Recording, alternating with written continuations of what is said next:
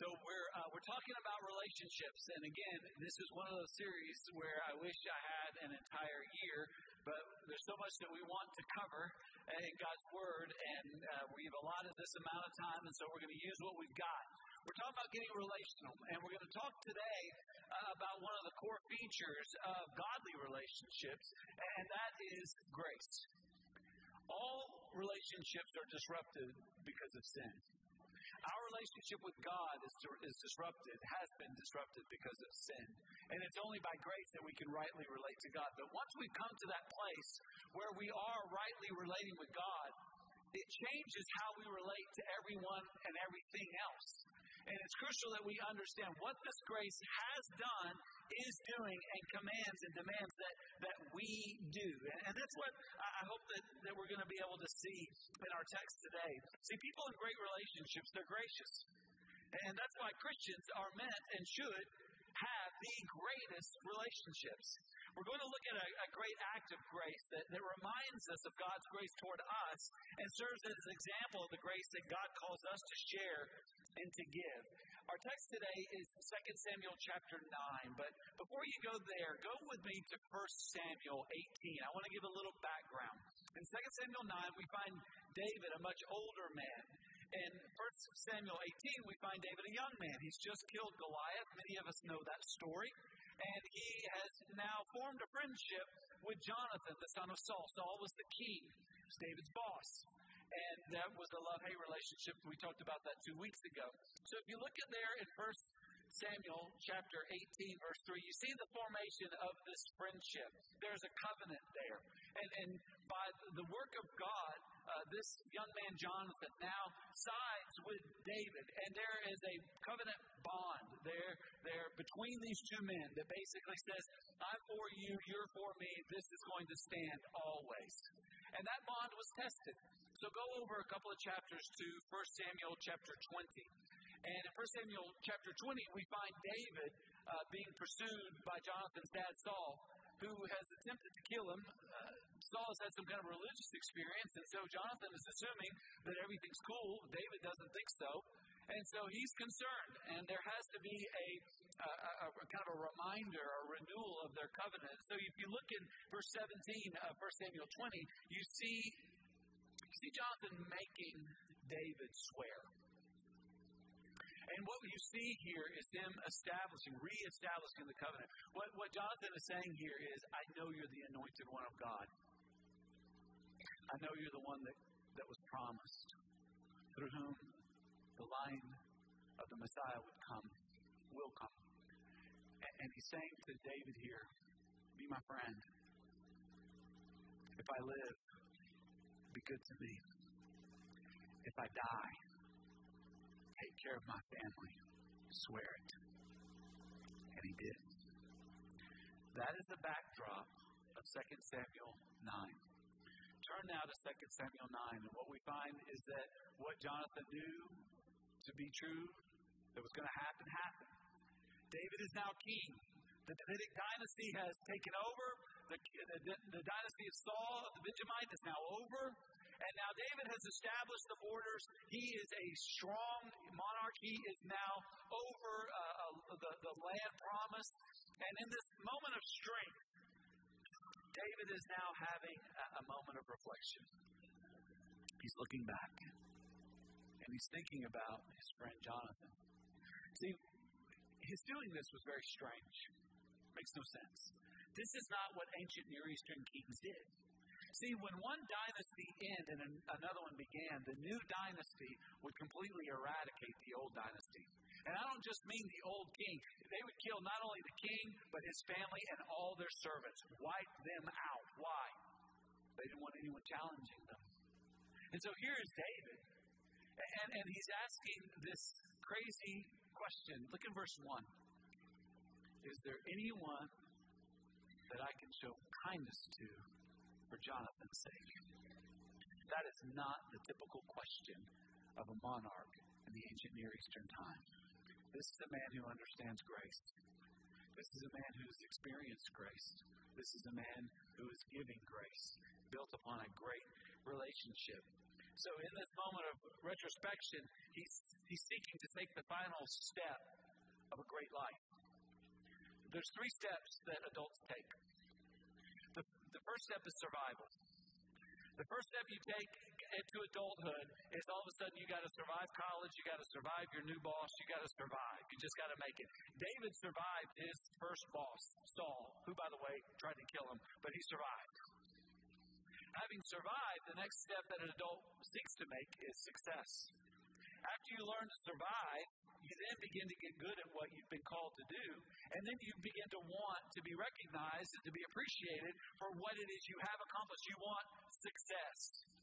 The final step is the step that David is about to make here. It's the step of significance.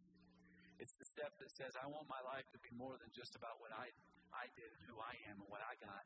I want my life to be about what I've given, about what has been done that matters. That's the, those are the steps of maturity. Make sure you're making those steps. David is taking this step. And what he's asking is, who can I show kindness? Again, the word here, the Hebrew word is chesed. It's the word we would typically use for grace. It is more than just being nice to. It is a costly gift that is given to someone who does not deserve it. This is what God has given to us. We deserve to be lost in sin. We deserve to be lost in brokenness. We have all sinned and fallen short of the glory of God. And God would be completely just in saying, You made your bed, you sleep in it. You chose to be a traitor. You chose to be a liar. You chose to be whatever sin you've committed, I've committed. We deserve brokenness, relationships broken, hearts broken. We have a broken relationship with God since birth, and we've acted on that sin. And we deserve, what we deserve is to be stuck here in this cycle of sin and brokenness. But God entered into our world. Jesus Christ, God in flesh, entered into our world and made a new covenant in his blood. Last week, as we received the cup, I said that he took the cup, he gave it to his disciples, and he said, Drink from it, all of you, for this is my blood of the new covenant, which is poured out for many for the forgiveness of sin. That's the gospel. God came and died for our sins. And His grace gives us not only forgiveness, but His righteousness, a new standing with God. God was gracious to David. And David then sought to give grace for, look at again in verse 1, for Jonathan's sake. He keeps saying that. Why?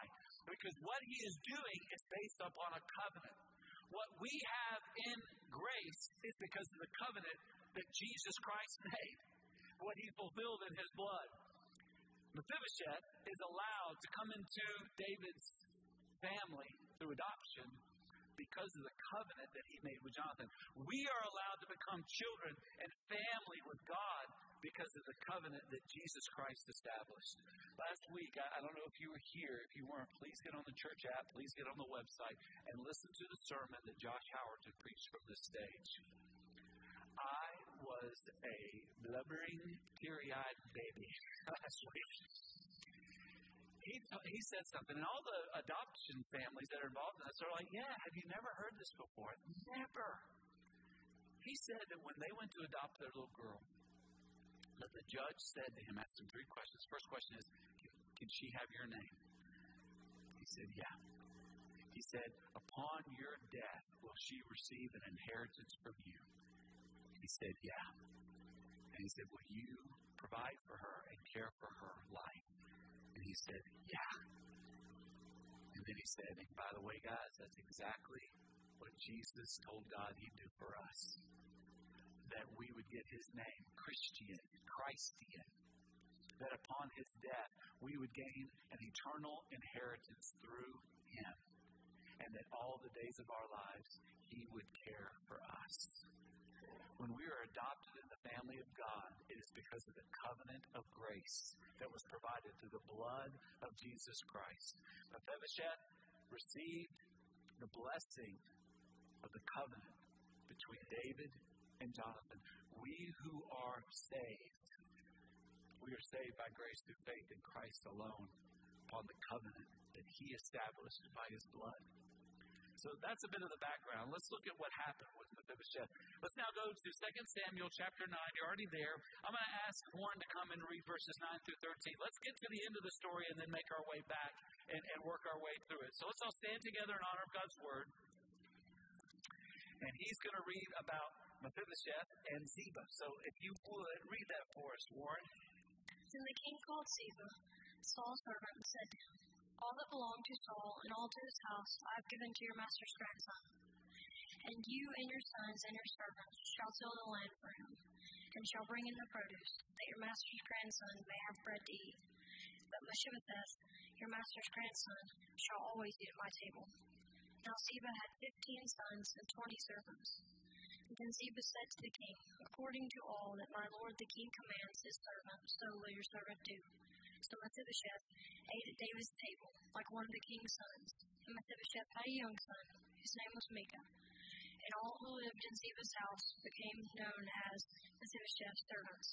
So Mephibosheth lived in Jerusalem, for he ate always at the king's table. Now he was lame in both feet. The grass withers and the flower fails, but the word of the Lord remains forever. Amen. And the inspired word is Mephibosheth, and he nailed it. Good job, Warren. Good job. You would go ahead and be seated. Okay, so who is Mephibosheth and what's his deal? Okay, so Mephibosheth was crippled. Why? He was not born that way. He became crippled at age five. All right, what's the backstory? 2 Samuel 4 4, don't look it up, just write it down, look at it later. Jonathan, the son of Saul, had a son who was crippled in his feet. He was five years old when the news about Saul and Jonathan came from Jezreel, and his nurse, nurse took him up and fled, and as she fled in her haste, he fell and became lame, and his name was Mephibosheth. So the day Jonathan and Saul were killed, the, the house of Saul panicked. Because, again, under the ancient Near Eastern custom, the old dynasty would be wiped out. So Mephibosheth's nurse grabs him, age five, and in her hurry, something happened to his feet, and he was crippled. So here's Mephibosheth, and, and he presumed dead, or at least as a non-threat. He was in this hole in the wall town, and he did not want to be found. He was lost, and no one was looking for him. See, there's something worse than being lost great missionary once said, the only thing worse than being lost is to be lost and to have no one that is looking for you. Statistics tell us that there are approximately 2 billion people on this planet that have never heard of Jesus Christ and the gospel. And there are many who have no one looking for them. That's why we do the gift for Christ. That's why we do global missions. That's why we are committed to being a people who sin and who are sent. Here is this broken man, had no means to improve his position. He's lame in both and he's an outcast. Think about this. If he did have friends, they couldn't own him. It's too big of a danger. Because again, under the engineer story, it's not just the, it's, it's everyone connected with him. So here he is in the middle of nowhere, and, and if someone was provided for them, they had to do it in secret because they were terrified that if it was ever discovered that they were helping Mephibosheth, when Mephibosheth gets found and gets killed, they would have gotten killed too. So here he is, completely isolated, an outcast in every sense of the word. And yet, he is brought to the king's table. Why? Because he was shown the kind of grace that Jesus gives and that we are to give. Understand that gracious people, those who have been touched by the love of God through faith in Jesus Christ, there's some things that we do that make our relationships great, and I want you to take note and I want you to consider whether or not this is true of you.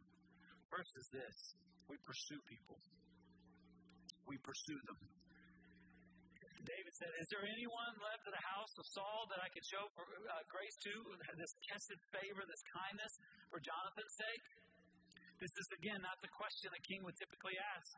A king would typically ask, Is there anyone still left of that house that I can kill?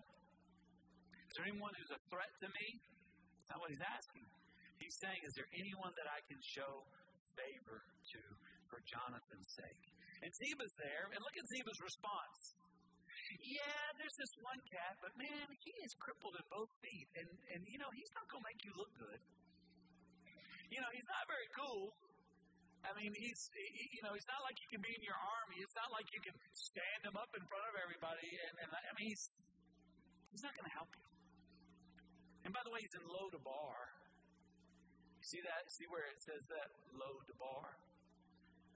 That word, Lo-debar, Low means no, Debar means pasture.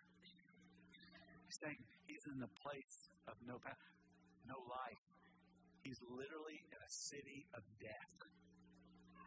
Think about this. He's lost. He doesn't want to be found. He's crippled. He can't help himself. He's stuck. He's in a place of death. And Ziba's saying, We don't need his kind. There are people who said that about me once. He's a punk. He's mean. He's foul mouthed and he's dangerous. Keep him out of our church. Keep him away from my child. And the Lord saved me. And now, y'all have to tolerate me as your pastor. Grace upon grace. Let's remember what we were when Christ called us. Before we judge anyone else, let's never forget what we were. Paul says in 1 Corinthians 6:11, and such were some of you. But you were washed, you were sanctified, you were justified in the name of the Lord Jesus Christ and by the Spirit of our God. You were given new life. You were loved. You were given grace. How many people do you know that are in Lodabar today? How many of your friends, how many of your enemies, how, many people you know are crippled in sin, captured in death, lost, with no one looking for them, and they themselves do not want to be found. And what are you going to do about it? See, gracious people, they pursue. They say, I'm coming after you because of the grace of Jesus Christ given to me. I know you don't want to be found. I know you, you're going to push me away. I know you don't want to hear this. I'm pursuing you because of the grace that has been shown to me. Second, gracious people protect people. I want you to think about this. Look at verse 6. Think, of, think about what this means. Think about the wording here. And Mephibosheth, the son of Jonathan, son of Saul, came to David and fell on his face and paid homage. Now, I want you to think about what's going on. Where is he coming from? Where is he going? Okay, he's coming from Lodabar, the place of death. What is the city that David is bringing him to? Where was, where was David at this time? You know the name of the city? It's not a hard question. What's the capital city of Israel? Jerusalem. Yeru, city, shalom. City of peace. Think about what's happening. He's being taken from the place of death to the place of peace. Lodabar, Yeru, shalom. City of peace. And so he comes. He comes before David, and he's scared to death. Literally, probably. Mephibosheth probably thought this was a summons to be, to be killed. Remember the ancient Near Eastern practice? He's thinking, they found me. They found me. They're bringing me and my son Micah. They're going to kill me. I remember when I was in the fifth grade, I was something happened. I've never scared one of the scariest days of my life. Sitting in class, and on the loudspeaker it says, "Mrs. Brown, could you please send Jason Pettis to the office?" And everybody in the class went, Ooh. And I began to think to myself, "What do they know?" So I go out in the hallway and I begin to walk. And while I'm walking, I'm thinking about the speech I'm about to make for something they found out that I did that I don't know about yet, but I am going to have to cover for this. So as I'm walking, I see these two other boys, and I don't know these boys, and they're good boys, and I'm thinking I'll blame them. They've never been in trouble. They don't know what's going on. This is going to be easy. And I get to the principal's office, and there's police officers there. And I'm thinking, dude, what did I do? I do not remember breaking a law this morning. This morning. So I'm panicked. We sit down, and the first thing the principal says is, Boys, I want to let you know we've contacted your parents. I'm dead. I'm dead. My dad is on his way right now to kill me. I'm finished. It's been a good run, but it's done. And now I'm just thinking, I, I got nothing. I got nothing. And then the principal said, We want to let you know, we let your parents know, your bikes were stolen, and the police are here to get a description from you from what, you, what your bikes look like. I was never so glad to have my bike stolen in all my life. I thought I was dead. Here's Mephibosheth. He's coming from Lodabar. He's crippled. He's got no way to escape. He's thinking he's dead. And I love the conversation here. Look at this. He says, David says, Mephibosheth?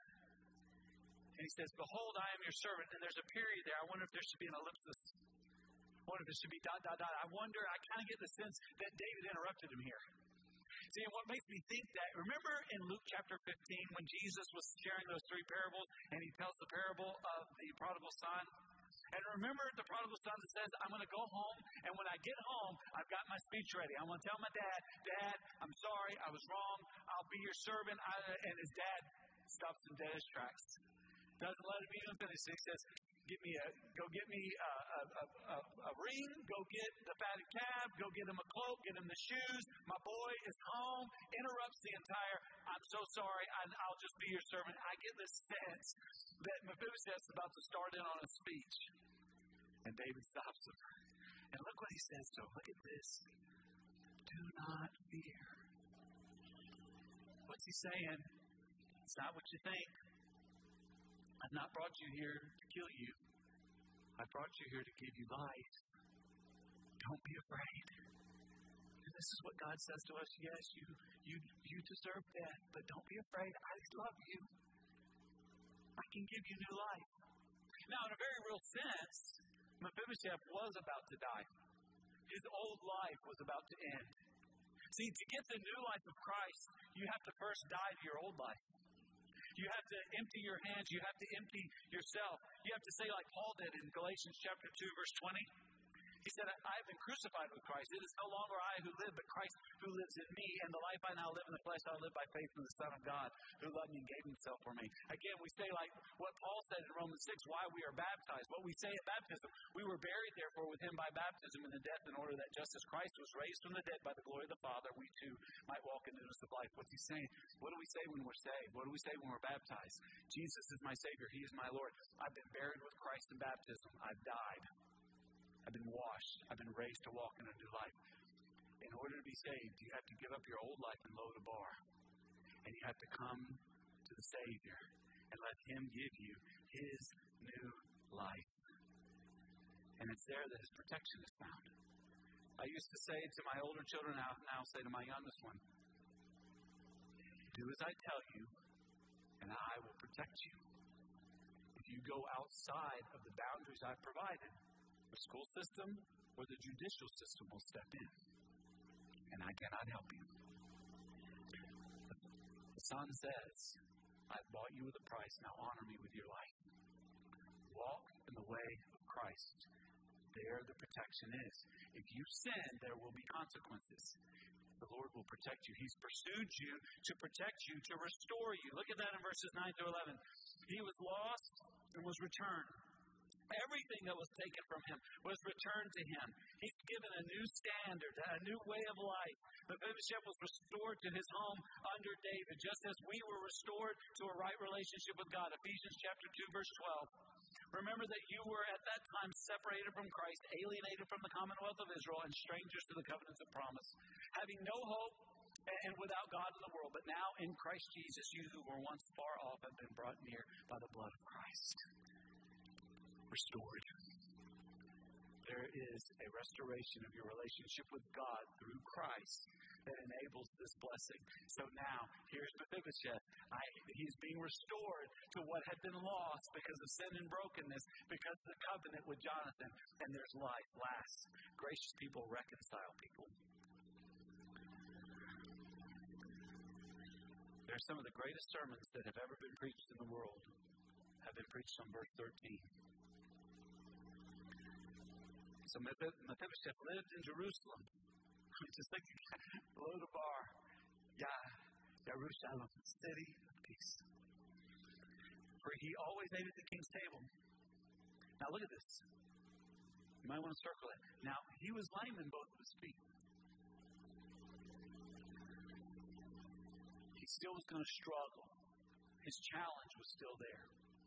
But now he would face it with the blessing of the king and all his resources.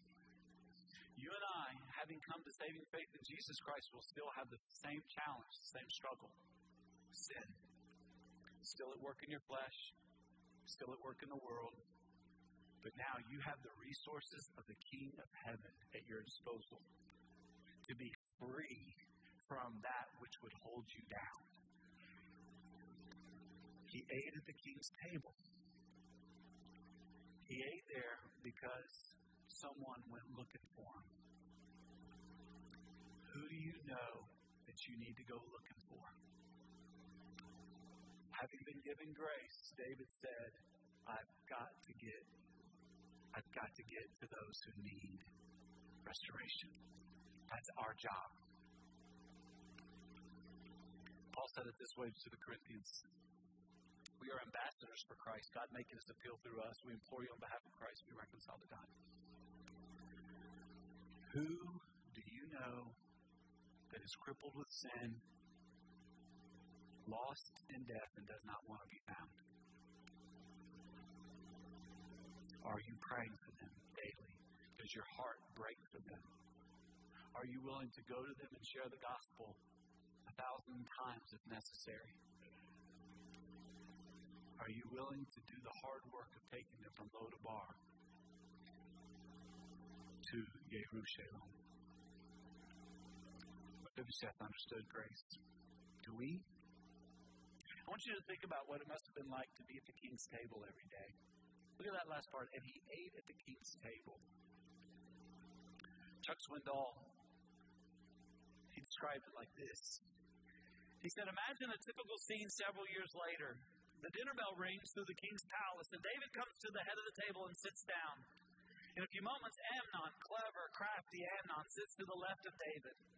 Lovely and gracious Tamar, a charming and beautiful young woman, arrives and sits beside Amnon.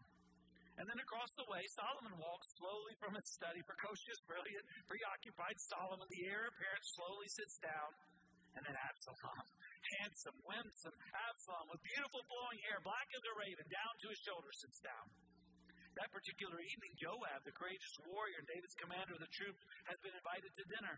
Muscular, bronzed Joab is seated near the king. Afterward, they wait.